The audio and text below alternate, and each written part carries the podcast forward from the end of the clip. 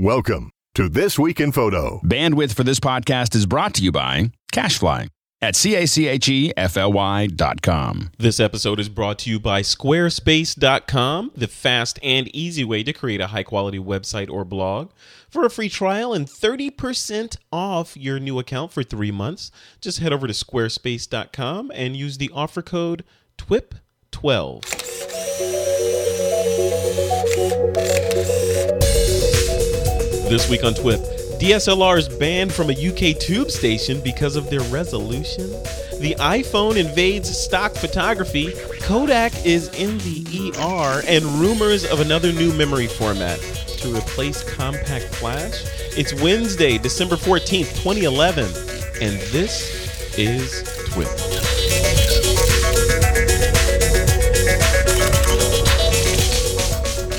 Welcome back to your weekly source of photographic inspiration. I am your host, Frederick Van Johnson. Joining me today on TWIP 232 are Mr. Ron Brinkman and Ms. Nicole Young. Hey, guys. Hey. Hello. Hey, Nicole, you have not been on in quite a while. What has been going on? I know, I think the last time you were on, you were about to move from Utah to some other state. Where, what happened? Wow. What's going on? Yeah, has it been that long? Wow. Yes. That was in, uh, that would have been like late October probably then. Well, that's not that far away. No. No, I actually just a few weeks ago I got home from traveling through Vietnam for about three weeks. Oh, Nice. jeez. So I had a nice long vac- photogra- photographic vacation. Wow. How was that? I mean, how, you like what is traveling through Vietnam? Were you on like a yak or something, or how would you? yeah, yes, I traveled on a yak. Good. It was just very alienate all our Vietnamese listeners right now. I don't. I'm the dumb American. Come on. No, it was uh, it was really it was amazing. I didn't know anything. I just kind of like you know I kind of did the whole spin the globe. I didn't literally do it, but you know like spin the globe, put your finger down and see where it lands, and that's kind of you know I just was randomly searching and That's I, I picked a place crazy. Vietnam and it seemed really colorful and vibrant, and it was. I knew nothing about the culture or the the country other than you know the blips from that you hear about from the Vietnam War, Mm-hmm. and yeah. So and of course it's completely different than it was. So were you Nicole? Were you there like for, on just you just like okay, I need to go there. I feel some urge to go to Vietnam, or were you there on assignment, or was it? No, I was- I it want was- content for iStock. What? what No, was well, it? it? was in any any kind of trip I do where I'm taking pictures. I can usually use it for some kind of work, but it wasn't Yeah. any assignment. It was a full, you know, I, it was just like anyone going on vacation. I, I paid for it. I went. I, I brought all my camera gear and took pictures along the way. So it wasn't any. There was no specific, you know, shoot or anything I needed to get. I didn't have any clients I was working for. It was a it was a personal vacation, but you know, like I said, um, you'll see photos. I'm sure turning up in books or portfolios or you know, Yeah, yeah, that's awesome. Wow, congratulations. Well, and welcome home. Thanks. Yeah. All right. Also on the show is Mr. Ron Brinkman. Ron, again, you, I, don't, I think you've been on more recently than Nicole, but what have you been up to? Yeah, it's been a while too. Um, I've been spinning the globe, trying to uh, put my finger down on some place to visit. So it's probably going to land someplace tropical if I know you. Actually, I think it landed on Egypt. So Look at that. So you're you you're going to Egypt when? uh, in a few weeks, right, right over the end of the year, I'm actually going to uh, Jordan and Egypt. Did you like honestly? Did you literally spin a globe and then Yeah, drop your finger on it? No, actually, what I did is I have some frequent flyer miles, and and it was uh, it's British Airways. Their their mileage program was changing, and they were devaluing the miles a bunch. So I figured I needed to book something. So it was more a matter of spinning the globe, but then finding which things were actually a potential option for using frequent flyer miles on. So wow, that's great. That's great. yeah, it should Wow. be fun. Jealous of both of you guys. I get So down if to there's any if there are any listeners out there that are uh, in in either of those places, or even have been to either of those places, feel free to get in touch with me. yeah, yeah, definitely. How do they get in touch with you? Uh, you know, we'll give the info at the end, or go to the website. The- Find to out. find out how to contact Ron Brinkman, you You have have to to listen together. listen to the entire show. just Google Google me. You'll probably find some way to get to me. There you go.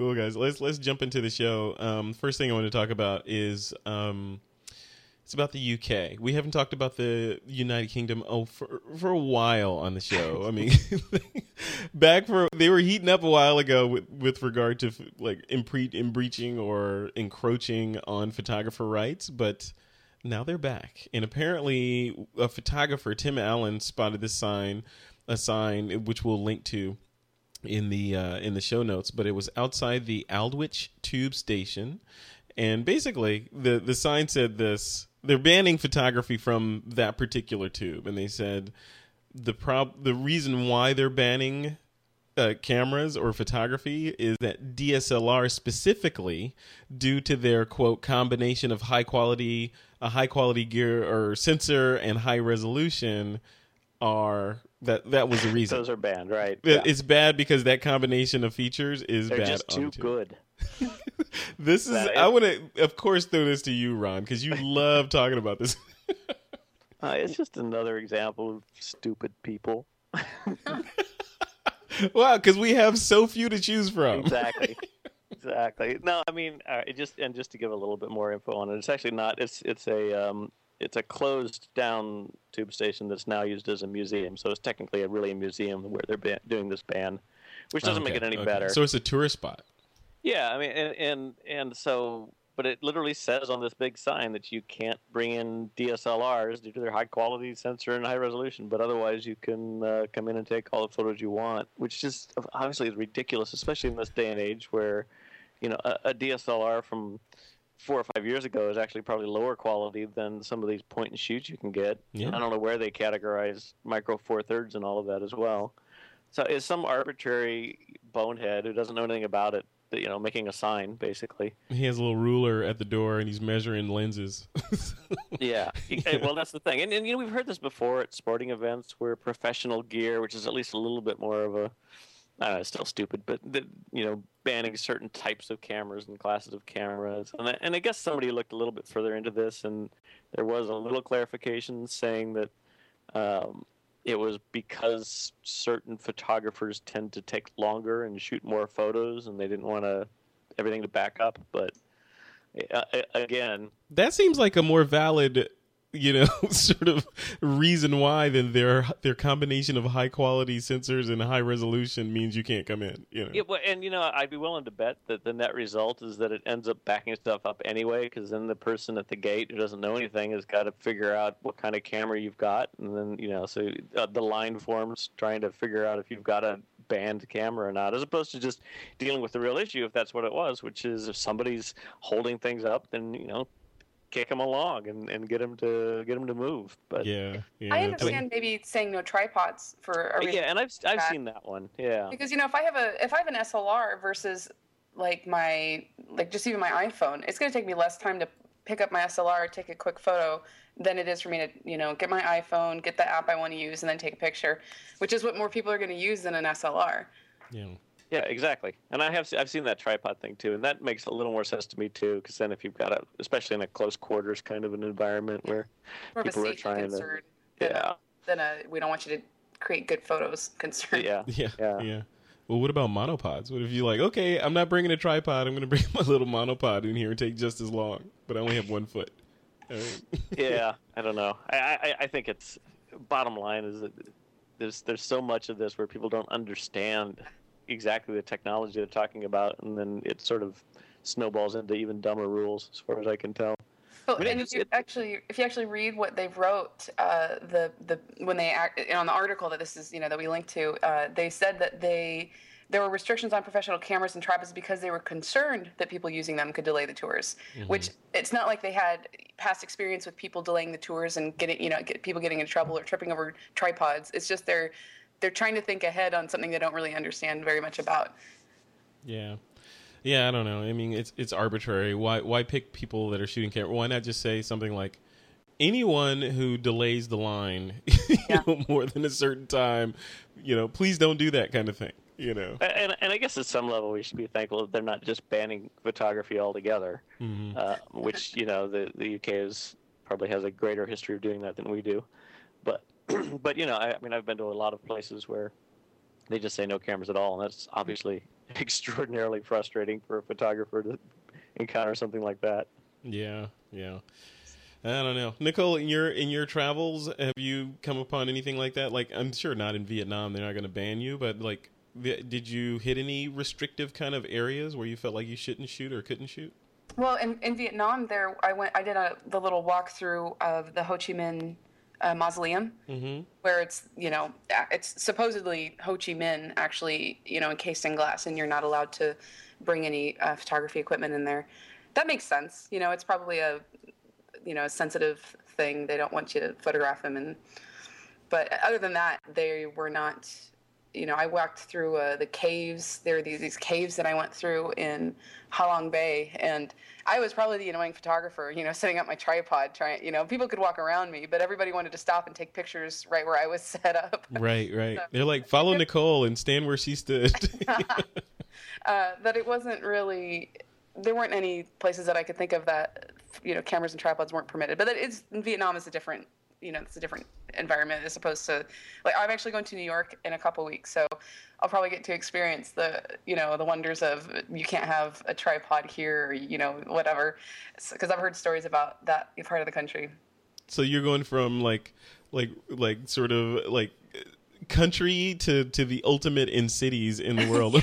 Pretty much. Why are we doing that? that, I don't know. you just going just to shoot? Oh, I'm going with I'm going with my boyfriend. Oh, very cool. Oh, so it's a vacation. Awesome. yeah. Wow. Yeah. Well, this story is. I mean, it's it's really interesting. And Ron, you hit it on the head. We've been, I don't know, ever the pa- over the past several years, every now and then we see a violation in photographer rights. You know, they can't shoot here, or this guy had his his card taken, or something like that. Is this? uh What do you what do you like in the Ron Brinkman sort of curmudgeon mode? Where do you see this stuff gonna, you know, sort of ending up in say ten years or so? obviously the the cameras are getting so small and so ubiquitous that I don't think that they're really going to be too successful in banning them in most cases.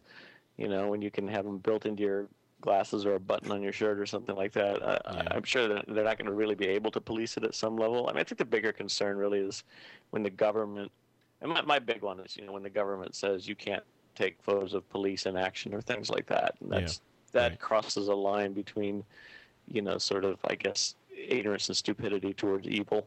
Yeah, towards evil. Yeah. Yeah.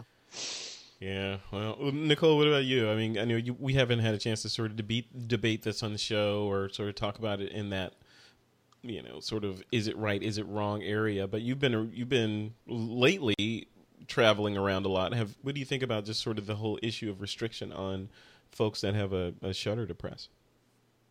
You mean just like in general, like Yeah. just taking Mhm. pictures and? Yep. I, well, I think that, that if you're in a private, you know, in a pub, if you're in somewhere that's not public property, I think every and people have every right to say you can't photograph in their facility, you know, or mm-hmm. their building. Yep. But I don't, I don't know. It's that's it's that's a tough one. I think it's good to, you know, to be kind to people and to not photograph. Like every time I would photograph a person in, in Vietnam, I'd always do the point to my camera and kind of smile and you know point back and forth at them, and they'd either give me the yes or the no. And if they said no, I would completely, you know, I would respect that and I wouldn't photograph them unless I had a long lens and I didn't ask them. I could take their picture without them seeing me. then you're stealthy and like la la la. I'm not looking Yeah. at you. click click click. right. Yeah. Were you gonna say something, Ron? Uh, no, just our, our, our little uh, show notes that run behind the scenes here. Apparently, somebody, the British Journal of Photography, has actually filed a Freedom of Information request to, with the London Transport people, asking for you know why they did this particular ban. I think that's a good thing. I think these photographic organizations should sort of be our voice in these sort of scenarios, and having you know, a trade organization speak back about some of these things is exactly what we need to kind of keep it fair and keep, have both sides playing the game. Uh, Are you guys familiar with Carlos Miller? No. No. He he does a lot of um, he reports on a website I think on Pixiq about or Pixiq I'm not sure how, how it's pronounced but he's always writing articles about usually about police officers and security officers harassing photographers when they have you know usually what's when they're in their full right to actually photograph in the area that they're you know whatever. So i read today about uh, it was like a former senator or a former congresswoman who happened to be at a mall and she was just taking pictures of the santa and there was a kid sitting on the Santa's lap, and then you know she's just taking pictures with her iPhone, just like in the spirit of Christmas, you know, is what she said. Just she was just enjoying the scene, and it was in the mall. She walked away, and then the the mom like ran up to her and was like screaming at her and asking her why she took a picture of a kid, and then the security guard was harassing her and made her delete the photos, and. It was just you know it, it, was just ridiculous. And, and so he reports on things like that. It's a really good uh, i'm sure if you googled carlos miller you'd be able to find and we, i'm sure we can put it in the show notes too but that's a really good source for kind of keeping up on what's happening usually around the us for the, you know how how they're restricting photography around the world and mm-hmm. some of the laws that are trying to be put into action.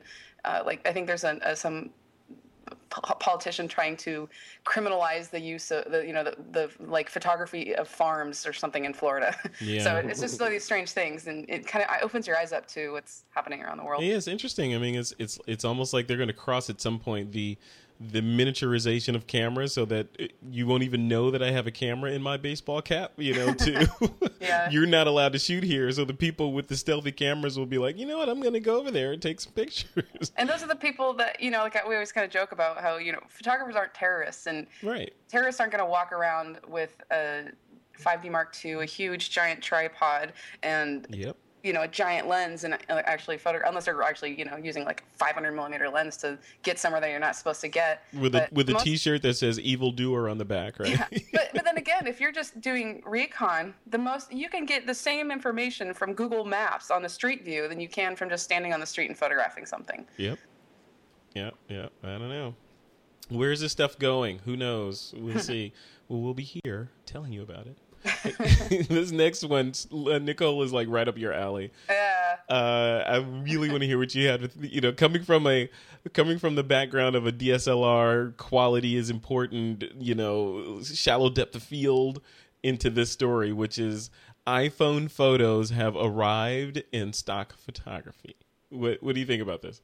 Well, I guess I'll kind of give a little info on what the you know there's a there's a website called auroraphotos.com and apparently they uh, have a, iPhone collection, or just not just, not just iPhones, but a mobile phone photo collection, and it is it is very different from what I'm used to as far as iStock because iStock has very very strict technical standards for the images. You know they can't be over processed, and they have to be technically sound and focus, and a lot of times over processed photos from a camera phone um, are not going to you know fall within those standards. So they're just very stylized, I guess. You know, I would say that there are photos on iStock that are very stylized, so they have that kind of worked. You know, they, they have a lot of texture and drama and color and vignettes and all these things added to them.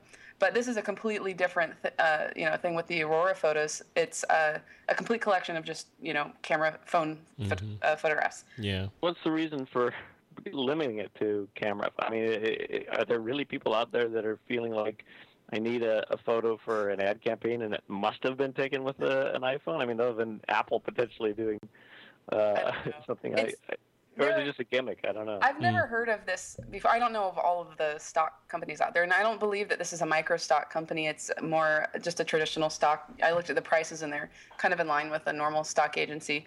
Um, so it, this may have been around for a while. Maybe the, they have a, no, a, normal collection. I didn't do a lot of research into it, just the the uh, mobile phone images. Hmm. But it, it almost uh, sounds a little. I don't. I don't want to say it, but it almost. I'm a little suspicious about. Yeah. is, this, is this more something that this company is doing to kind? Of, You know, one of those deals where submit your photo and then uh, we'll, we'll let you buy a, a, book with it in it kind of thing and no, make yeah, the money yeah. off of people you know.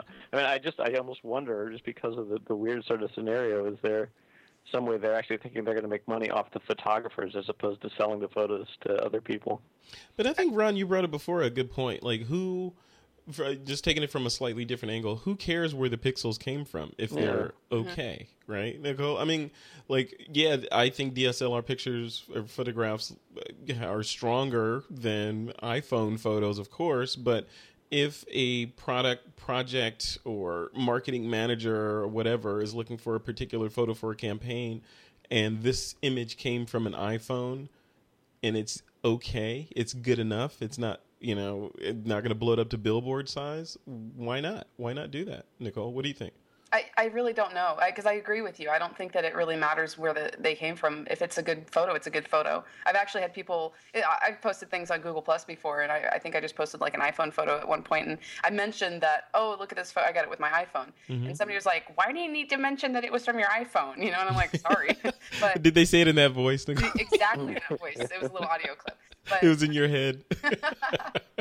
but yeah, I don't. It doesn't. It doesn't really matter. So it is kind of interesting. It'd be interesting to actually chat with these people and, and just kind of find out the background behind it and what their intention is and what they expect it to turn into. And it might also be that they're trying to attract people who don't normally submit to stock because you can. They, I think they have a way you can just email it straight from your phone. You don't even have to put it on your computer and do anything with it. So it's just like, oh, I'll just email this photo to the stock people and it'll go right there. Mm-hmm. Yeah. I noticed they they you know, like they have like a, a, little contest going on with it, and it looks like they also um, they outsource their keywording, so you have to pay like twenty five cents an image to have it keyworded. And what? Uh, so yeah, that's what it says. It says images and will be outsourced for keywording. Keywording fees are twenty five cents an image, and that that will be deducted from their future royalty payments. So Wow. I don't know. There's something odd about it. I don't quite know yet. Something Something's just, fishy here. I don't yeah, know what it is. smells a little bit off. Yeah, there, and there's another thing um, that I, I, noticed this as well, and it's it's mentioned here in our our um, offline or off the sidelines uh, little chat we got going on here. But they don't. This actually did kind of catch my attention when I first read through this. Is that they don't require model releases, and let's see if I can actually read it here so I can get the exact um, releases. It says photographers are not required to submit releases, but releases should be available upon client request. And in my opinion, coming mm. from you know I've been doing stock photography for a while now, it's on the photographer. If you if you submit a photo and it gets used commercially and you don't have a release and you get sued or that like that per, that the client gets sued, they're going to come right back at you and sue the photographer. It's not going to go through the, the stock agency. So mm. it's you know if you're getting people who are not familiar with, uh, they're like, oh, I don't need a release, that's great, and they just submit it, and then a client doesn't know any better, and then which they should, but you know not everyone is informed, and then they use something that they're not in a way they're not supposed to you know, it's just it can just turn into a big mess. So it doesn't sound very pleasant. yeah. you know, I I invite the Aurora or Photos folks to uh, contact us and come on and and talk about this app and what your plans are for it and all that stuff. You know, there's a there's a contact form on thisweekinphoto.com, and we invite you to come explain to our audience what's going on here. as Ron Ron giggles in the background. What is that, Ron? I just it'll be interesting to see what they uh, if they show up. Bring it. All right. Uh, before we go on to our next story, I'd like to take a moment to remind the audience that our Facebook and Google Plus pages are there and waiting for you to interact with us. You can join in on the conversation, submit your questions, comments, and more. Of course, you don't know how to find it on Facebook. It's just facebook.com forward slash this week in photography, not just photo, photography. And I made a little short code for the Google Plus um, TWIP page. Just go to fvj, fvj.me slash TWIP plus. That's fvj.me slash TWIP plus. And that will uh, jump you over to our Google Plus page. All right. Um, this next story is very interesting here. Um, seventy million dollars a month. Who? What company on the planet can afford to burn through seventy million dollars a month? Nicole, who is this? Kodak. yeah. More importantly, who can burn through seventy million a month with no revenue coming back out of that? well, I don't want to laugh. I mean, this is serious. I mean, you know, in all seriousness, Kodak Kodak is like the I don't know. Kodak is to photography what AOL is to the internet, right? I mean, it was like at the in the beginning of time there was Kodak, and now Do you still work for AOL, Frederick. I well, no, I don't. but AOL is historic in terms of internet lore, right? I mean, it's AOL, Excite. You know, come on, remember those? I'm with you. Anyway, anyway, thanks, Nicole. Anyway, Kodak. Kodak's burning through seventy million. It just sort of reminds me of like um, like a, a dying star. You know, it's imploding yeah, on itself. You know, I mean, it, it's uh, every every business have a, has a lifespan, and I think you know clearly Kodak had a lot of technical influence, and they still have a lot of patents and a lot of intellectual property, which just seems to be mostly what they're leveraging, leveraging these days. But yeah, you know, they didn't seem to keep up with the the digital photography world, and this is the kind of thing we see all the time, where companies yeah. are afraid to eat their own lunch, and so somebody else does. And I think they they must have just sort of over-indexed on the film industry just a little bit too long, and in the meantime, other people came up and kind of got their wedge and their foot in the door. And I don't see them recovering. It was like the it was like the pigs in in Angry Birds stealing the lunch in the background. yeah, exactly like that. I can do a- I'm, I'm hey, sure come on! Kodak You play should've Angry done Birds. Get out of here. Love that analogy.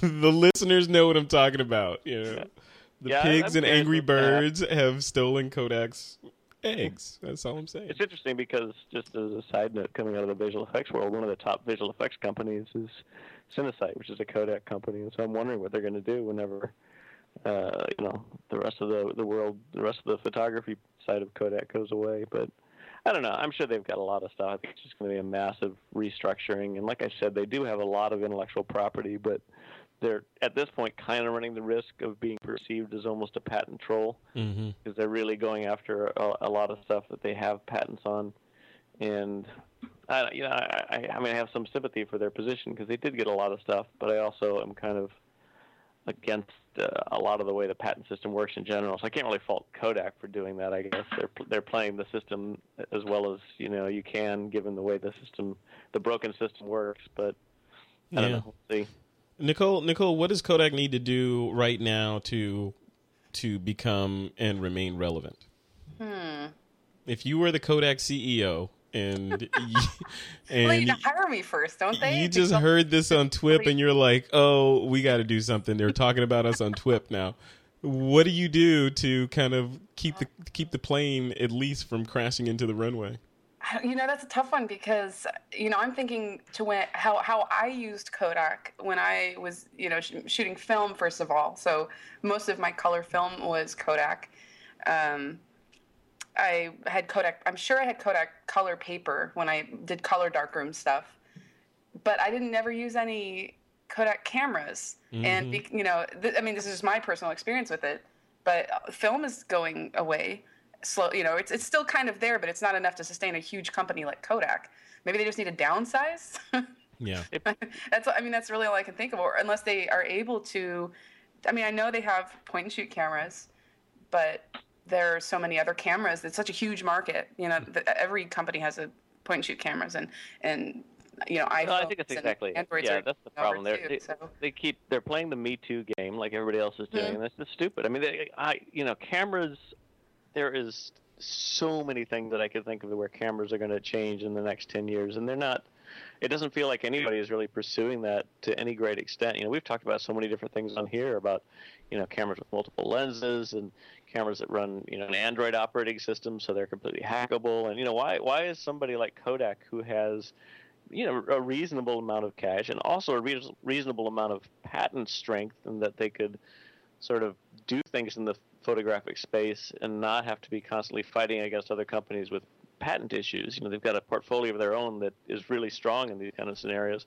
Why are they just trying a bunch of weird sort of things? Because i really think that you know, the, the camera market is only going to grow. It's not going to it's, it's going to be in all kinds of different disciplines. It's going to be embedded in everything. You know, we you're seeing this thing with camera sensors is kind of what the transistor revolution went through, where you've got this exponential growth. You know, Moore's law for for CPUs. You're seeing that same thing with cameras now. They're getting smaller, they're getting cheaper, they're getting faster, better quality. So you think what? If, I don't know. What if what if Kodak decided to do what? Take your advice, Ron, and then just go flailing like the nerd against the bully with his eyes closed, and they go like, okay, we're gonna go after Red.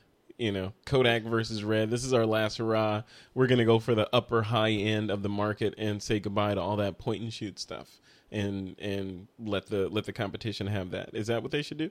Uh, I'm not convinced that that's the battle they should be fighting. I mean, Kodak has the problem of having a lot of infrastructure, so it's expensive for them to do stuff compared to a company like Red. But you know, maybe I mean, you'd have to analyze sort of do they believe that they can come up with sensors, uh, you know, the cost of, of building sensors at a better price point than some of these other companies, and if not, then maybe that's not where they should be going. But I, it just feels like there's so many potential ways that photographic technology can be spun. I, I don't think it's right to characterize it as sort of flailing blindly with different things. I think they should just, but I think they should be, you know, put some money aside and come up with five new ideas a year and see which ones stick. Yeah. why not come up with like a competitor to the Fuji X100? Because that's they are of any camera company. They're like the classic, you know, Mm-hmm. camera or you know photography company. Yep. And I love my X100. I, I just I need to ship it, and it's having a, it needs a warranty repair. But other than that, I love it, and it's it's just it's got that retro feel about it. And Kodak could make something really comparable that would hope you know if it was good quality, it should get some visibility. Yeah, it's interesting. I mean, I know, and part of the problem is is that Kodak has already sold off some of their stuff. I think they've had some patent sales. I believe their sensor business has been sold off. There was a private equity company that bought that. So I don't even know how much of Kodak is left in Kodak, and that's probably part of the problem. You know, they're having some kind of a fire sale. Yeah, maybe maybe it, maybe it's time for these companies, some of these these landing gear down companies, to uh, co- coalesce into one big company and become competitive again. For example, Olympus. Um, yeah, they're they're coalescing. In, yeah, or swirling the drain. I don't, I don't know. Anyway, but we've been keeping up on the Olympus sort of saga that's been happening. Uh, Ron, you you you know what's going on with this? Yeah, I mean I've followed it. I know you guys have covered it a little bit in previous episodes. Yeah, so bring us up to date on what's going on with Olympus. Uh, I don't know if I have the latest latest. I believe the last I saw is that they managed to avoid getting delisted from the stock exchange, which is you know generally a pretty huge blow to a company if they've been a yep. large enough company to be on the stock exchange, and then they get pulled. That's sort of a real sign of the of the end times. But I think they managed to just avoid that, and they're really in the situation where their whole management structure is in such turmoil that it's not clear who's going to be running the company going forward, which really kind of sucks for photographers because I was really very hopeful with this sort of micro four thirds coalition and getting a few companies working on the same standards.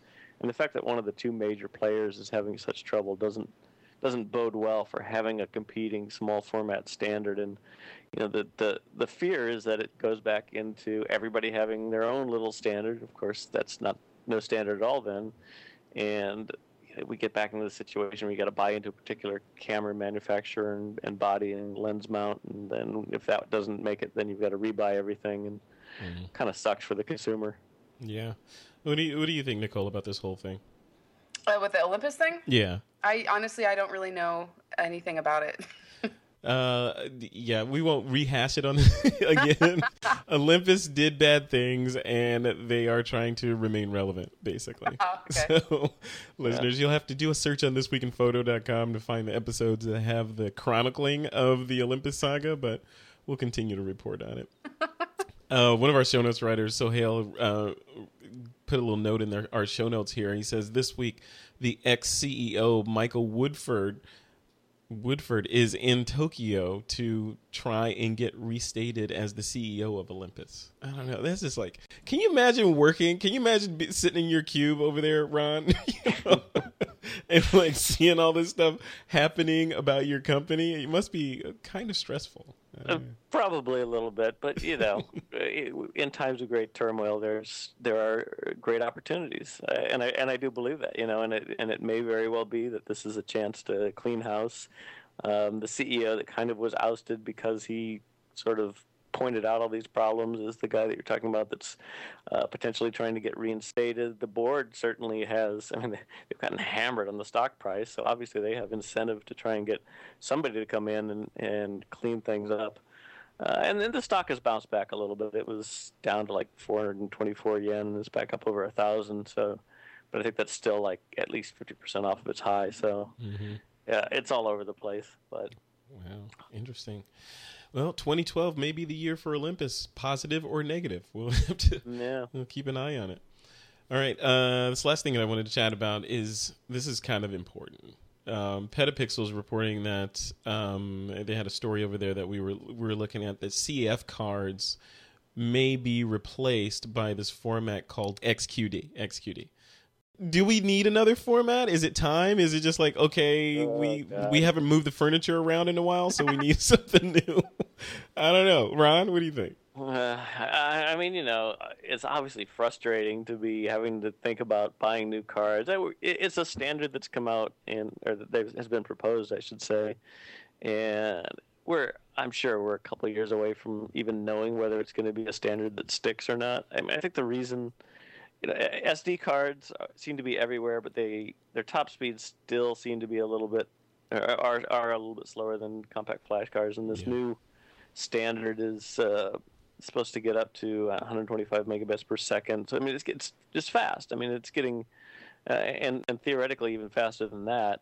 You know, and there is room for fast, fast cards. There always will be because these cameras are getting the higher resolutions and they can take more frames per second. So there there is room for this. The question of whether or not it's got to be a completely new form factor Mhm. or is it going to be something that can be backwards compatible. Mhm. I haven't seen. I, I saw sort of a rendering of what this format looks like, Mhm. but I didn't see whether it's still got the scenario where you've got all those little tiny metal pins that are sitting inside of your camera, and if you put it in slightly wrong and it bends one of them, you're totally screwed. Which was Which always is not a problem with SD, right? Exactly, yeah, and it was always a terrible thing. I mean, it never happened to me, but you hear stories about. And, the thing was, it was sort of backwards because the card didn't have the pins; it was the camera that had the pins, and so if that got bent, then you were you, know, you couldn't just use a new card; you were completely out of luck. So it was always kind of a bad design. Yeah. Uh, so I mean, yeah, we're gonna see formats change. So, are, uh, so speed wise, Nicole, you're you're you know just in Vietnam. You're going to New York. You're going to be shooting a lot, and you shot a lot over the over the past several years. Have you had have you with your camera? you're shooting a, a Canon 5D, right? hmm Yeah. Yeah. I have a Mark 5D Mark II. Yeah. Have you hit a point where you're like, oh, this, you know, and you're using fast cars, I presume. So have you hit a point where you're like, this this card is just too slow. It's it's you know it's ruining my creativity. Not with the type of photography I shoot. Yeah, because I'm not. I, I would say that people who do any kind of sports or high speed shooting, they're going to be the ones who are going to want the speed. Or people who do a lot of video with their SLRs, they need, you know, probably need the speed more than someone like me who's I'm, I'm composing each photograph and I'm click, you know, and then reset, click. It's a very slow process for me. As by the way, you chronicle very very nicely in your book. What's the name of your book, Nicole? Oh, my food photography book from snapshots to great shots. yeah, it's nice awesome. little plug there. Thanks. For, I appreciate that, Frederick. yes, we'll link to that in the show notes. You, you mean you don't, Congratulations. you don't need high speed photography uh, for, for capturing food action? I mean, every once in a while, I'm trying to get you know that perfect syrup pour, but other than that, it's you know pretty Yeah. slow going. Wow. That's Yeah, awesome. no, I, I, I've there. I rarely run into the issue of my card isn't fast enough either, but every now and then you do. But you know, you're going to more and more as the bandwidth gets higher and higher. So we'll see. I, you know, I kind of look at friggin' Thunderbolt and what that was supposed to be. You know, this new fast bus, and how many Thunderbolt drives can you buy right now for for a Mac? I still don't have one I think for there's my like Mac. one out there that I know like- of. Yeah, and it's There's six nothing hundred that's dollars. And I have I have a MacBook Air, so I don't want something that's going to sit on my desktop and have to plug into the wall. I want one of those little tiny passport ones that you Yeah. get digital, and you can't get those in FireWire. I'm sorry, in uh, Thunderbolt. Thunderbolt. I know, I know. So, and you know, it's getting close to a year now that that has not even become a viable solution yet. So, I think any card that they're talking about now, let's talk again in two years and see if it's actually catching on. Yeah. Yeah, I don't know, know. I I think I just I just get like I go on this I guess old man rant when I think about this stuff. And hey, that's my job. oh yeah, I channel Ron Brinkman when I and I just think like there's so much stuff, and I say this over and over on the show. There's so much stuff to do with the tools that we have right now in photography. You can do some. Have you seen 500px? You can do some insanely cool, amazing shots with the tools that we have right now. And then looking back even further and dating myself further with film. What was the max frame rate? I don't know, Ron.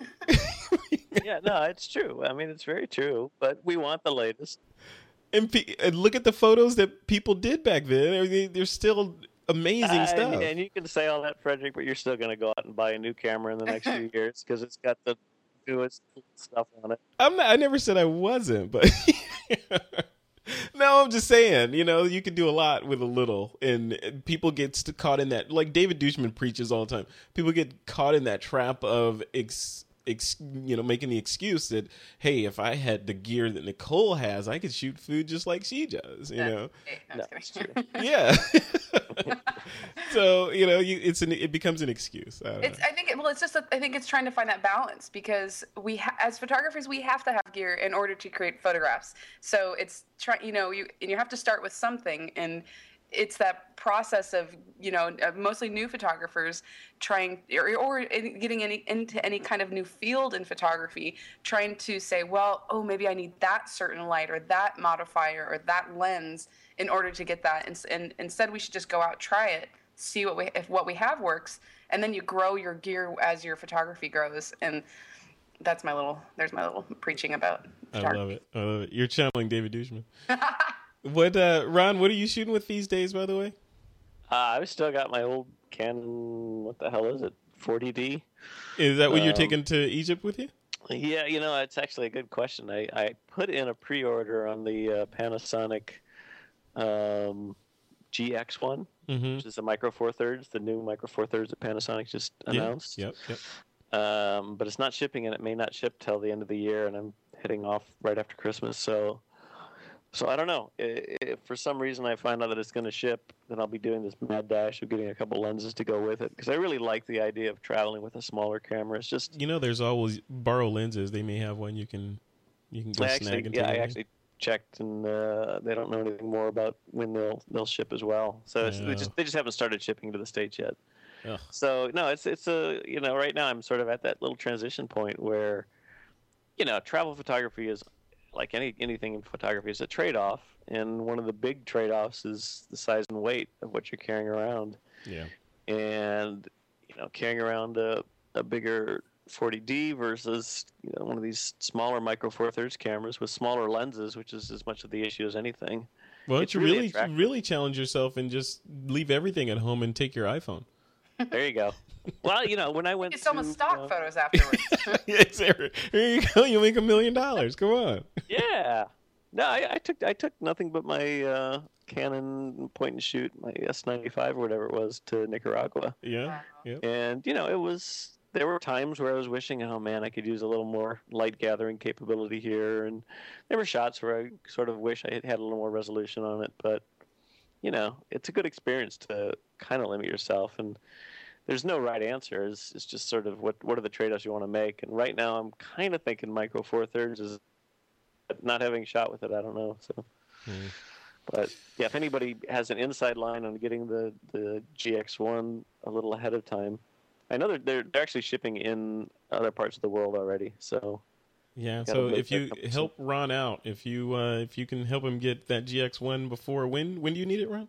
I'm leaving right after Christmas. So. Right after Christmas. He's not looking for a discount. Well, maybe you are looking. well, maybe they'll ship it to wherever you're traveling. Oh, there you go. I should find out if it's actually Yeah. available. and- That, can you imagine? You, he, he checks into his hotel in Egypt, if or into his tent or wherever you're going to be staying, Ron, knowing you. Um, and there's a box with a camera in it, and you got to figure it out. Ready to go. That'd be fun. Make a good blog post. Ron, Ron's in the desert somewhere, and he's like, "So where do I plug in this charger?" Yeah. Yeah, it's a little scary contemplating getting a new camera and then heading off within a week or two after you get it. 'cause That's scary. All the little stuff that you're comfortable with, and just all the little gear things that you have. You know, the the remote timer, remote shutter, cable release thing, and the uh, extra batteries and chargers, and you know. So it's, I mean, really close to getting to the point where I just got to say, you know, it's not going to happen for this Yeah, trip. 'cause- but you know, if worse comes to worse, you do have a long flight over there. You can just sit there and read through the manual and play with it. You know, Take Yeah, pictures of the person next to you. yes. Do you mind? So- Take just a flash real quickly. You don't mind. yeah. You know, I hmm. did find it when traveling. I, I I brought a lot of. I didn't bring all of my gear. I brought a good amount of gear. I have a, a Pelican 1510, and I kind of use that to haul my Wow. things. around. I wasn't really Wow. doing any kind of up. You know, I wasn't doing. I didn't have to be real mobile. Where you know, I was in hotel rooms and things. So I, I, I didn't. It wasn't a big deal to carry it around. I was gonna But- say you probably had to like buy an extra yak for that, right? I did. I, I had a, a, a transport yak. I don't know. This, this, There's a yak for that. That's awesome. there's a yak for that. But I did find myself. I mean, I could probably travel anywhere with my 5D Mark II and my 70 to 200 because that's the lens that I use with all like most of my my stock photography, all my food photography, and I like so it's just like I could probably live with that lens anywhere I go, and I'd be like happy as a clam. So it's interesting you, the things you discover about yourself as you travel and and what you know what you can live without. What was the biggest Yeah. thing you learned? You know, did you, like, did you have any sort of life changing epiphanies while you were over there? Hmm. I think that the biggest thing I learned is just to kind of uh, go with the flow because there were a few times, or one in particular, where I was um, wanting to do like a, a, a bike. I just wanted to get on a bike and go by myself, and I ended up getting. It was with another girl, and we ended up getting on a, a, a just like a, a kind of a toury touristy boat thing. It wasn't like a bunch of tourists, but it was considered a tourist boat, and the guy brought us over to the island, and I just wanted to ride around by myself, and he ended up. I guess he had the impression that we were paying him not, you know, the whole seven dollars we were paying him was for a trip to the island, and then he was going to ride us around and show us around the island. He didn't speak any English either, so it made it very interesting. And then he's going to take us back, and I'm like frustrated because I'm like, I just want to ride around my, by myself and take pictures by myself, and I, so I was a little frustrated at first, but then I just was like, okay, I'll just go with this. And we ended up getting to meet his parents. So I got to see the inside of his parents' house. Oh wow! And his like brother and his you know like little niece and his whole family basically. So it was like this really cool experience. And so it's like, okay, I'm just gonna kind of let things happen and just kind of go with them and not trying to control all my situations, which I tend to do, I think, in my own life. yeah, I am a leaf on the wind with a camera. Mm-hmm. Wow. Ron, is that your experience? Like when you when you travel abroad, is it better just to sort of relax Oh, a little yeah. and go with it? Yeah, yeah, yeah. I mean, I I am not one to overplan trips because you know you, you just end up. I I think the biggest thing is you just end up running into people along the way, and Yeah. it's sort of like, oh, well, you know, we're going down this way. What do you think? And you just That's end the up best thing too. traveling with somebody. Yeah, finding experiences and because I didn't really have, you know, I had an agenda, I had places I was going to be, you know, cities I was going to be in, but it wasn't like, okay, when I'm here, I'm going to do this and this and this and this. It just, I'd find myself walking around in random places and, and seeing some really cool stuff. That's Yeah. exactly what I wanted. I So just, Nicole, that's that's like a dream of a lifetime. I mean, like people dream about doing that. I'm talking about me when I say people. but how much does something like that cost? I mean, you were there what a week, two I, weeks? No, I was there for three weeks, and what I ended up doing was I took I did I took a tour. I went on like a tour group, but it wasn't like this posh, huge get in a bus and go to all the touristy places thing. It was more my way of getting from you know from city to city, and it worked really well. And I would say the whole minus you know, if I don't add food and everything into the cost, it was about two thousand dollars for just the travel and you know for the tour plus my air, airfare. Wow. So so all in, are we talking what three grand total? Yeah, probably. I mean, I did end up buying some. You know, I, I spent some money on uh, some travel equipment and some good clothes to wear, and you know, probably a few pieces of photography things. I don't ex- exactly remember how much I spent on all that stuff, but uh, that stuff I'll use. I'll use again because I plan on doing quite a bit of traveling. Yeah. But you know, and, and if you go to a place like Vietnam, it is so cheap to eat, Yeah. to buy anything. So you know, I bought some souvenirs for my family and friends, and uh, I would say my average dinner cost was like six dollars for a, a huge meal. You know, Oh, not like not like I was overstuffing, but you know, just like an appetizer, entree, a couple drinks, and so it, it's really inexpensive to go out to that part of the world, and it was totally every moment of it was worth it. No, no, Ron Brinkman, Ron, you've been around the block, right? So I've been around the block. what are we what are we looking at in in terms of like going to some of the places you've been to? No, I, I, I agree with Nicole. It can be it can be very cheap. You know, it's the getting there, which is expensive. I mean, I, like I said, this this trip is going to be nice because I'm actually using frequent flyer miles to, to get over there. Yeah. Um, which if pe- people should um, look at some of these websites, I'll, I'll, I'll put them in my recommendations at the end. I'll Google them first. But there's websites that kind of talk about how you can play the game of gathering frequent flyer miles and that sort of stuff. You know, signing up for credit cards uh, with bonuses and things like that. And, you know, so most of these miles that I spent, you know, I spent over 100,000 miles on, but most of them came from signing up for credit cards. So it was almost like free travel. Wow. Um, Did so you sign up for the credit card and not use it? Uh, you use it for a little while and then you You either cancel cancel it or yeah, you know, most of these things are like I mean, like I, British Airways had a crazy deal last year, which was sort of an unprecedented one. That was literally hundred thousand miles, and then you had to spend something like three thousand dollars in the next four months, I think it was. So you know, re- a reasonable amount of thing if you just sort of make sure you put all your charges on the card. But then you got hundred thousand points, hundred thousand miles for on British Air, Wow. uh, which translates to round trip, trip, you know, trip to somewhere interesting. So and it so and it cost me nothing basically. I mean to, to do that, and as long as your credit rating is good enough that you can get approved for these cards, you don't go nuts signing up for a lot of them. You kind of monitor it, and that's the game these people play is kind of keeping track of their credit score and keeping track of when they signed up. And most cards do have a certain uh, amount of money you have to spend on the card in a given period of time to get that bonus. But so you know, you can you, anyway. Bottom line is you can do a lot of that stuff to get your travel cheaper, or just look for specials. Um, if you go to places, don't don't decide you have to stay in the Marriott or the Sheraton or something like that, because a lot of these local hotels are just as good. And then, and if you really want to go the cheap route, there's things like Airbnb where locals just open up a spare bedroom. I've and you done can that get a place before. for yeah thirty bucks a night. I'm definitely going to do that a couple places. You've done that, Nicole? I've done it. Actually, I did it in uh, I did it in Seattle. I haven't done it in a foreign country, but I did it in Seattle when I was uh, looking for a place to stay. I needed to, you know, spend like two or three days in Seattle, and it's so expensive to stay downtown. It's like over two or three hundred dollars just for a hotel room.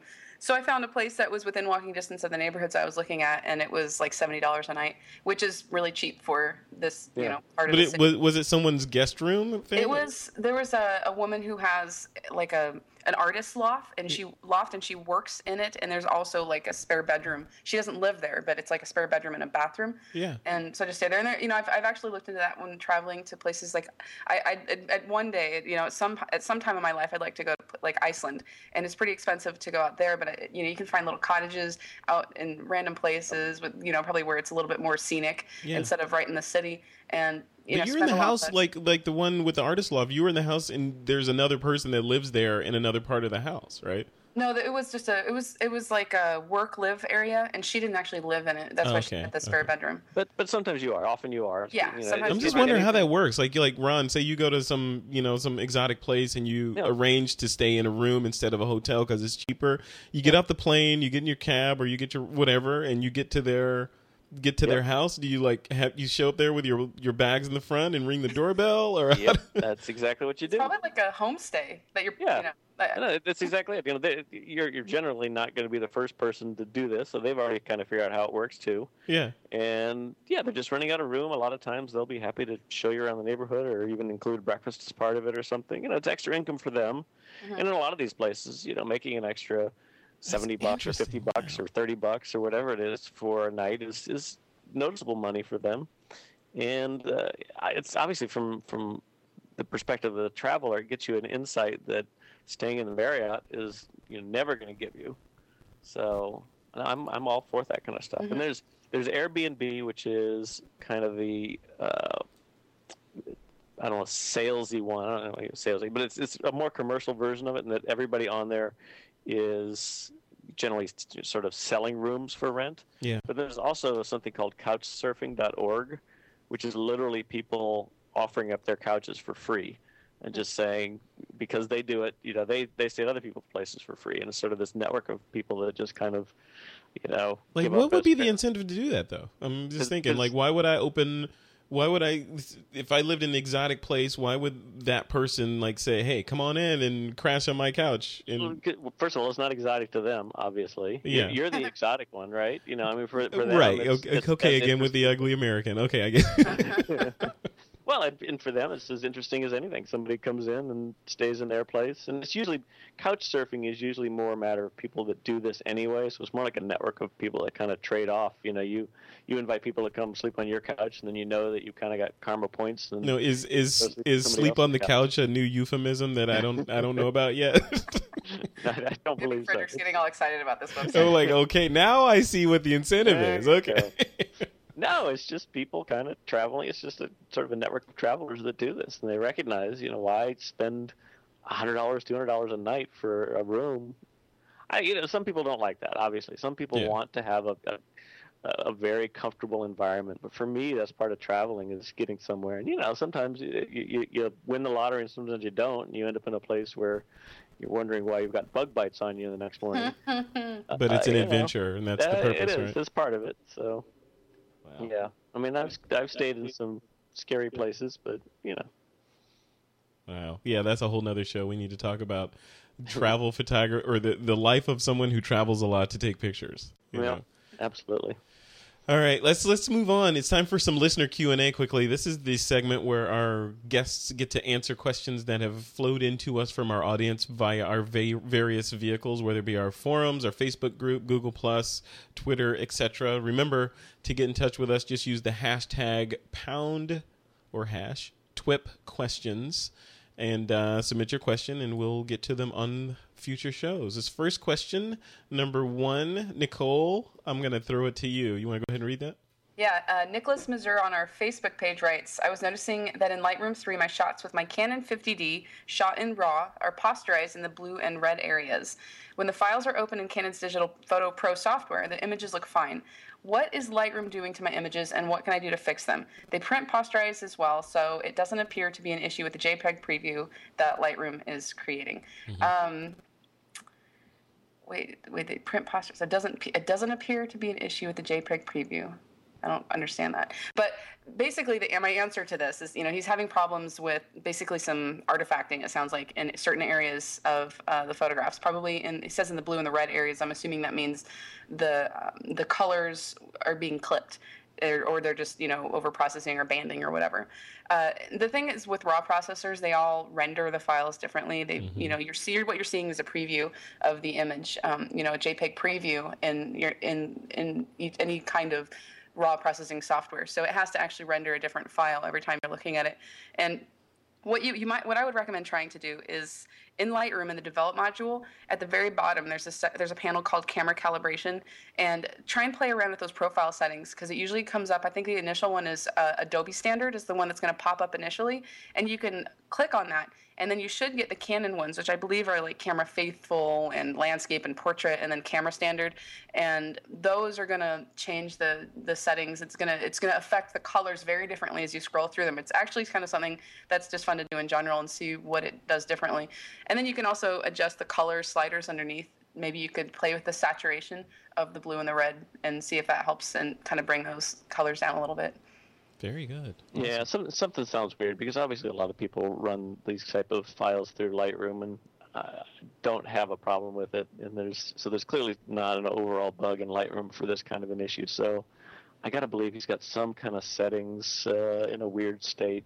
Yeah. I don't know if it's there's a way to reset everything all to defaults or something like that, but yeah, it, it doesn't sound do right. a Google search on resetting Lightroom. I'm sure it's probably just like a hold the Command Option Shift and then open it or one of those things. Right. Um, but you could also, and also if he does find a setting, you know, if Nicholas finds a setting that works really well, he can save that as a preset and then have it on all of his imports whenever you know have it as an import preset when he imports his images into lightroom so that way we'll and you can do that with anything really if you find a setting like i have a setting in uh, lightroom that automatically applies the uh, lens profiles, the you know the default lens profile. So if I shoot with a 14 mil, it's going to adjust it. If I shoot with a 70 to 200, it's going to automatically adjust it. So I have it set to do that. You can do it with any setting in Lightroom. So, little tip there. Very cool. All right, Ron, you want to go ahead and run with uh, question number two? Sure. It's uh, Gavin Beckford on our Facebook page writes, "Would love to hear your perspectives on non-Nikon and non-Canon gear." For example, if you woke up one morning and there was no more Canon or Nikon gear to shoot with, perhaps caused by a Pentax Sony Olympus WMD, what system most inspires you and be your ongoing choice for photography considering glass range, support, bodies, etc.? I guess in some ways I've sort of already answered this in the sense that I am kind of looking into the Micro Four Thirds as an option. Um, given and, and, and honestly, the biggest thing is just the prevalence of lenses that are available for that that standard now. There's a reasonably good range that are really is only rivaled by the Nikons and the and the Canons in terms of different types of glass that you can get for the system. You know, the other one that seems to be a strong contender, uh, although I've never shot with it, is Sony. Uh, they have the new mirror mirrorless systems that are getting really good reviews. They have a very wide range, um, but it seems to be mostly Sony glass. So I'm kind of, you know, if I had to pick one standard that I'm looking at, it's definitely the Micro Four Thirds with the Panasonic, the Olympus, and then some of the third party like the Zeiss lenses that are available for it. Very good. Yeah, you're the you're the perfect person to answer that, Ron, because I don't I, I never hear you saying that. Hey, I'm going to run out and buy the latest full frame DSLR. well, you know, I mean, I would love to be able to afford to have you know the have both to have a full frame, you know, 5D Mark II or or uh, the high end Nikon and, and a full set of glass to go with that. Because if if it's the kind of thing where I'm shooting around the uh, you know in, in a controlled setting uh, where I don't mind lugging a lot of stuff around, then clearly the image quality is better. I mean, I, you know, I, I absolutely recognize that that having a full frame sensor uh, and, and you know one of the newer higher quality sensors is going to get you better, and I'll put that word in quotes, photos uh, in terms yeah. of just the general technical specifications. But like I said, it's such a trade-off uh, when you're when you're lugging the stuff around in your back that you kind of have to make that decision of how much image quality are, are you willing to give up in certain situations to really to get the shot. You know, it's it's not like you're saying I'm going to give up image quality just for the sake of giving it up. It's I'm giving this up because I wouldn't carry the camera or that lens around with me anyway, and so I wouldn't be able to get the shot at all. So it's kind of where's that trade off? Yeah, but then there's Nicole, who who now Nicole. I would assume that wherever you go, you have that that Canon with you, correct? Oh, if I, well, if I'm traveling, I you know I'm more than likely going to have my uh, and I don't, I don't carry my SLR with me every single place locally. But Right. if I'm traveling, I'm going to bring my Mark II and um, maybe my like I brought my 60D with me as well, just for uh, t- uh, time lapse stuff when I was out there. So you know I have to bring a little more equipment if I'm really you know because I was out there. My whole point of, of traveling and, and from here on forward as well is is to create photographs. I've obviously to for the reason you know the whole purpose of traveling is to travel and experience new places. But because I'm a photographer, creating photographs is a huge part of that. And it would almost be like you know, it sounds silly, but if something were to happen to my gear before I got there, you know, like in transit, it'd almost be like, why am I even going? yeah, you'd be the depressed person moping, Yeah, I moping around. so I'd be like, where can I buy a new camera? Yeah, yeah.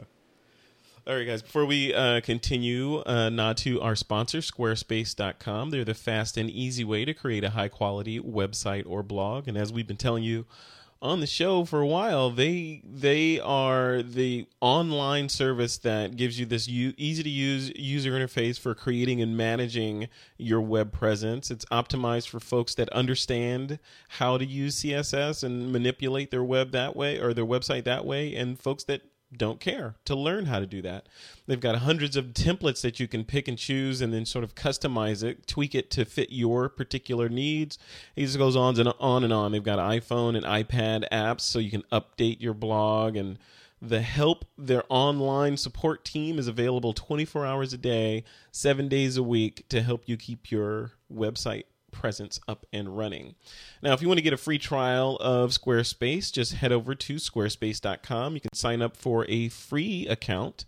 You don't even need a credit card. Just try it out, build your website. Then, if you decide that you want to keep that site, just use the offer code TWIP12.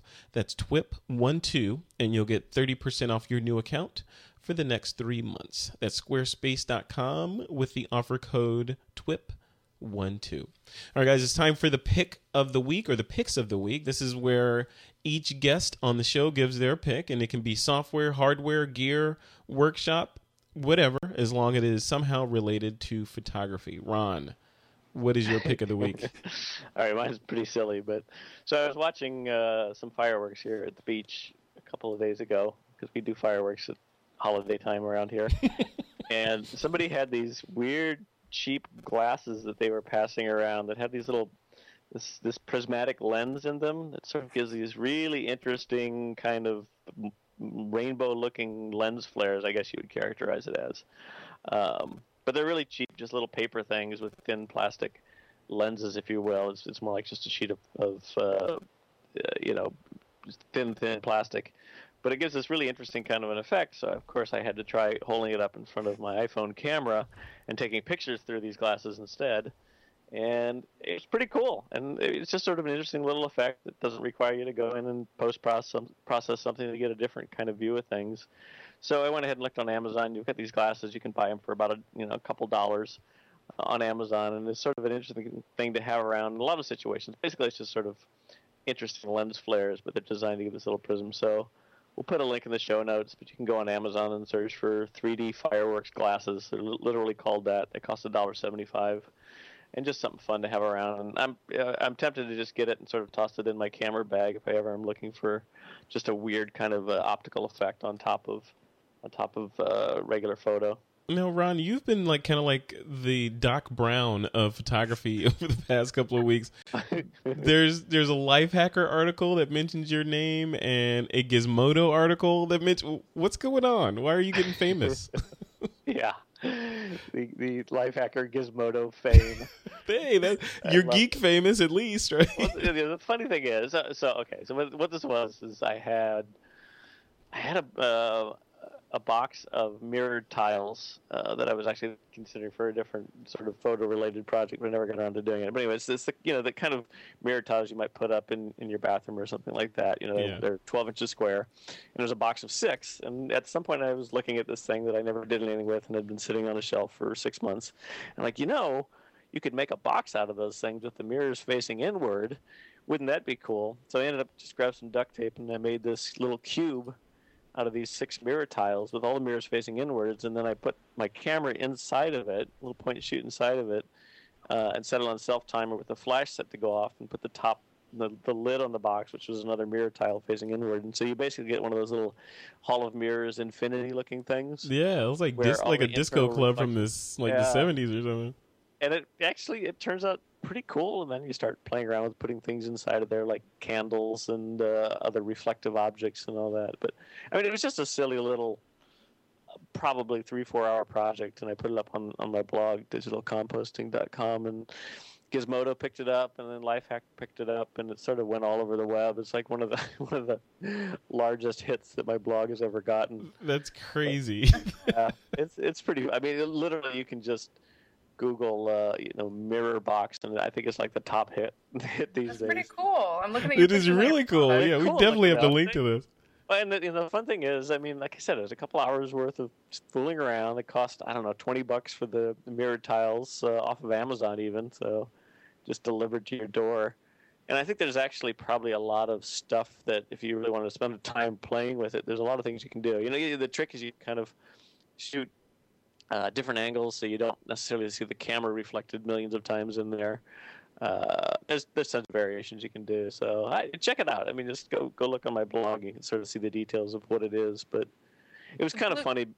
The blue green one with the, just the camera in it almost looks Yeah. like you have like a Canon ad, like a camera ad for I the know it's it's funny because the camera is it's always in the center of the frame, right? Because you're it's pointing straight back at you unless you tilt it off to the side. But if you just set it in the bottom of the box, the camera's basically taking a picture of itself, but everything else is sort of reflecting around it. So it does. It looks it's very well placed for showing off your camera in that setting. Now, Ron, what I would like to know is, do you actually own a little toy R2D2 and C three PO? I do. you know, like I You're said, like a kid at, at home. I can see you like with Legos and your mirrors.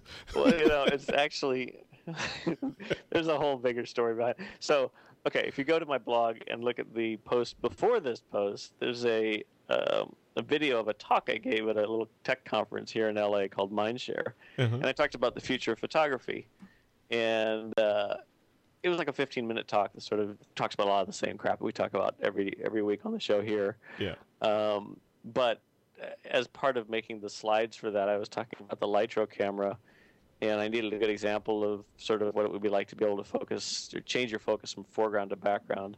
So this is a long, this is a really long story for, for no point, but I wanted to have an example of you know focusing on the foreground and the background, and so I bought these little R2D2 and uh, C3PO droids to put in the foreground, and then Darth Vader and a stormtrooper to put in the background, so I could make the joke about if you get back and you decide that you wanted to focus on the background instead of the droids in the foreground because these aren't the droids you're looking for. Oh no, you did not go there, Oh gosh. So really, yes, I, I basically spent twenty dollars. Ron. You get all the girls, don't just you? just to make a really nerdy joke. But That's and, and the, the other part of this whole story is okay. So I spend weeks putting together this nice, concise, uh, intelligent, well thought out presentation on the future of photography. Put that on my blog, and it doesn't get anywhere near the number of hits. Two hour project of putting a bunch of mirrors together. So and such is the lopsided nature of the World Wide Web. exactly right. Anyway, all right, Nicole, what's your pick of the week? Uh, my pick is an iPad app, and it's uh, from Trey Ratcliff. Uh, it's a beautiful iPad app. It's called Stuck on Earth, and it's free. So if you have an iPad, just go and download it right away. And what it does is it takes photos from Flickr that I believe you have to. You can actually put your own photos in it too. You just have to put them into a, a Flickr group, and they have to have a geotag on them. And then you can go in this app, and it's just a big map, and you can kind of scroll in and look at photos that were photographed in all these areas all around the world. So it's it's kind of a fun way to like say you're planning a vacation and you want to see what kind of photos are in the area. You can you know scroll in and see what kind of stuff to expect, or or just if you just kind of feel like spending 10 minutes on your iPad looking at really amazing photos, you just kind of scroll through it. So yeah, I got to say really- that that app, the Stuck on Earth app, and I think the 500px new app are the some of the the main reasons I still use my iPad. you know, it's just like it's the these apps are beautiful. The Stuck on Earth app is just designed like a It really Uh, is. Yeah, I've played with it too, and it's just Trey does such a nice job just in terms of the the, the UI. framework around it. It's just really yeah. pretty and nice. And I mean, at some level, all it's doing, and I don't want to diminish it because it's great, but you know, really, it's just sort of an alternate browser to geotag photos on Flickr, right? But he did such a nice job for making. No, he's got people curating these too, though. I mean, well, yeah, and then and I think there is that second level of uh, sort of bubbling the good ones to the top as well. Yeah. It's, And we can create like I actually have like I'm I'm creating a like a top 50 list. I'm trying to get some really great photos from Utah of, you know, people to upload. So anyone out there, here's a call. if anyone out there has some really cool photos of Utah, some of the unique places, put them in the in the user group or in the in the group for the Stuck on Earth app and I'll take a look at it and I'm just trying to get some really, you know, some good photos and there are a lot of other kinds of photos uh lists, you know, maybe like top 50 lighthouses or, you know, I'm not exactly sure what they all are. There's a bunch of them. Cool. All right. Stuck on Earth. And uh, yeah, we'll definitely link to that from the show notes.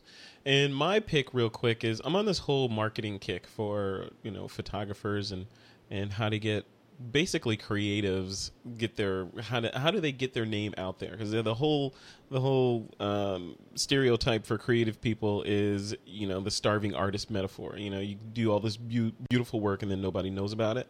So i've been on this kick of how do you how do creative people get the word about get the word out about what they're doing using today's tools.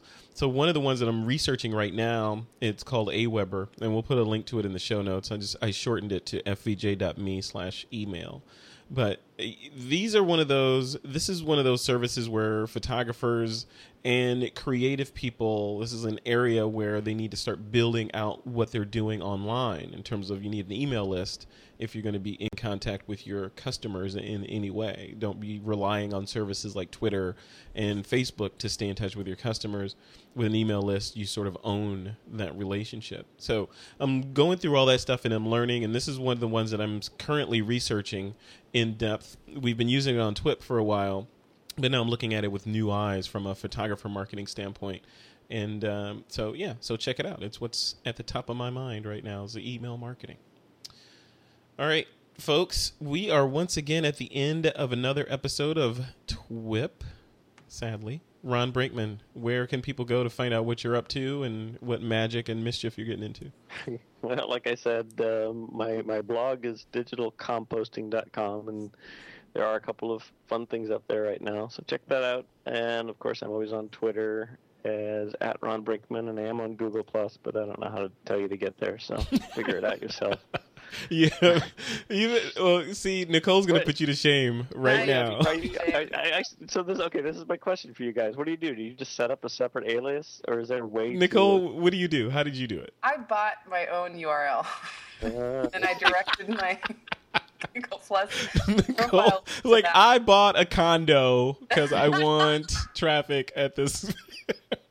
No, it's just so much easier to say. You know, okay, okay. so- I mean, if I can go into what my how so Nicole, how can we find you on the web? Well, thanks for asking, Frederick. Uh, you can find me on Google Plus. Just go to nicolesplus.com. yeah, Nicole Z Plus. Yeah, so it's, it's easy. SY Plus. So what I did, Ron, is I use this service. uh, You know, uh, on my personal blog, I have um, this plugin. It's running on WordPress. There's this plugin called Pretty Link Pro. Pretty Link Pro, and Right. basically, it's like a it's like a Bitly shortener, but you own it. Um, and I shorten all my links using my own shortener, so I can track and metrics and all that stuff. So, Uh. and that's what I did for this for the, for my Google Plus page. I just put it in there and shortened it to you know fvj.me slash twip plus and for twip and plus for me so easy So, so you're saying that that's easier than telling people to go to plus.google.com slash one zero eight one one one three seven one five three eight eight two two seven three zero three three five slash posts. you know who would be able to remember that c3po could re- yeah. so i'm sorry nicole where else so nicolesplus.com Oh, you know what? I'm just all I'm going to throw out there is my Google Plus, is NicoleSPlus.com. Um, if you search for me on Google Plus, it's Nicole S. Young. Because that's really, I, I, use my blog still. I am on, I'm kind of using Twitter, but it's all linked on Google Plus, and so that's kind of just the, that's kind of the best place to find me these days. So you're you're driving. So you prefer people go to to NicoleSPlus.com first Yep. or Google Plus first, Yeah. and then if they can't find you, then they can also find you on those other services. Well, if you Google Nicole you'll find me. Oh, I'm yeah. Easy to find. And if you go to NicoleSPlus.com, then you can just look in her friends list and find me. We're friends. We should be. That, we're- are- that let is me sort s- of your passive aggressive, please friend me thing, Ron. That's awesome. Yeah, we're, we're friends on Plus. Yeah, we Yes, are. yes. You- it was We're all it's been a week connected. since you posted. Yeah, I, I'm not. I'm not real active on Plus yet. I Yeah. guess I You know, it, it will- turns out, Ron, the more you put in, the more you get out. So, yeah, I know.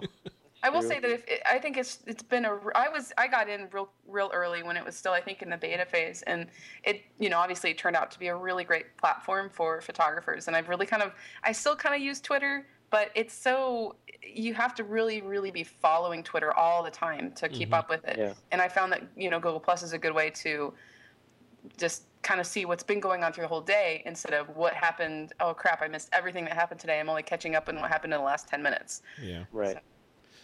I love it. Yeah, we did a whole show on Google Plus, or a big segment on Google Plus with uh, Thomas Hawk, Awesome. and uh, of course he was raving about it. Mhm. All right, um, that's it. We're at the end of the show. To the listeners, don't forget to tune in. I don't know if you can tune on the web, but don't forget to click over to TWIP uh, on the last Thursday of every month, starting again in January. Um, you can follow our Twitter, Facebook, Google Plus feeds to be reminded of when we're going to go live. And uh, if you want to keep up with everything in the TWIP universe, you can just head over to thisweekinphoto.com. There you'll find links to all of our online presences. And also, please support the show by leaving us a comment on iTunes. Love to get the comments to help us make the show a better place for you to listen to. And also, speaking of iTunes, you can check out our Twit podcast app. It's a handy way to keep up with the shows just as soon as they hit the feed. So you get your app, you hit access instantly and right away, right from your device. And we're also now available on Android devices, by the way. We've been getting a lot of feedback from folks saying, hey, there's um, you know, more Android phones out here than iPhones, so please support it. So we are supporting Android now. You can subscribe to the feed. Just click over to the website for details. And finally, if you're looking for me, Frederick Van Johnson, you can always find me at frederickvan.com. And with that, it is time to take that lens cap off.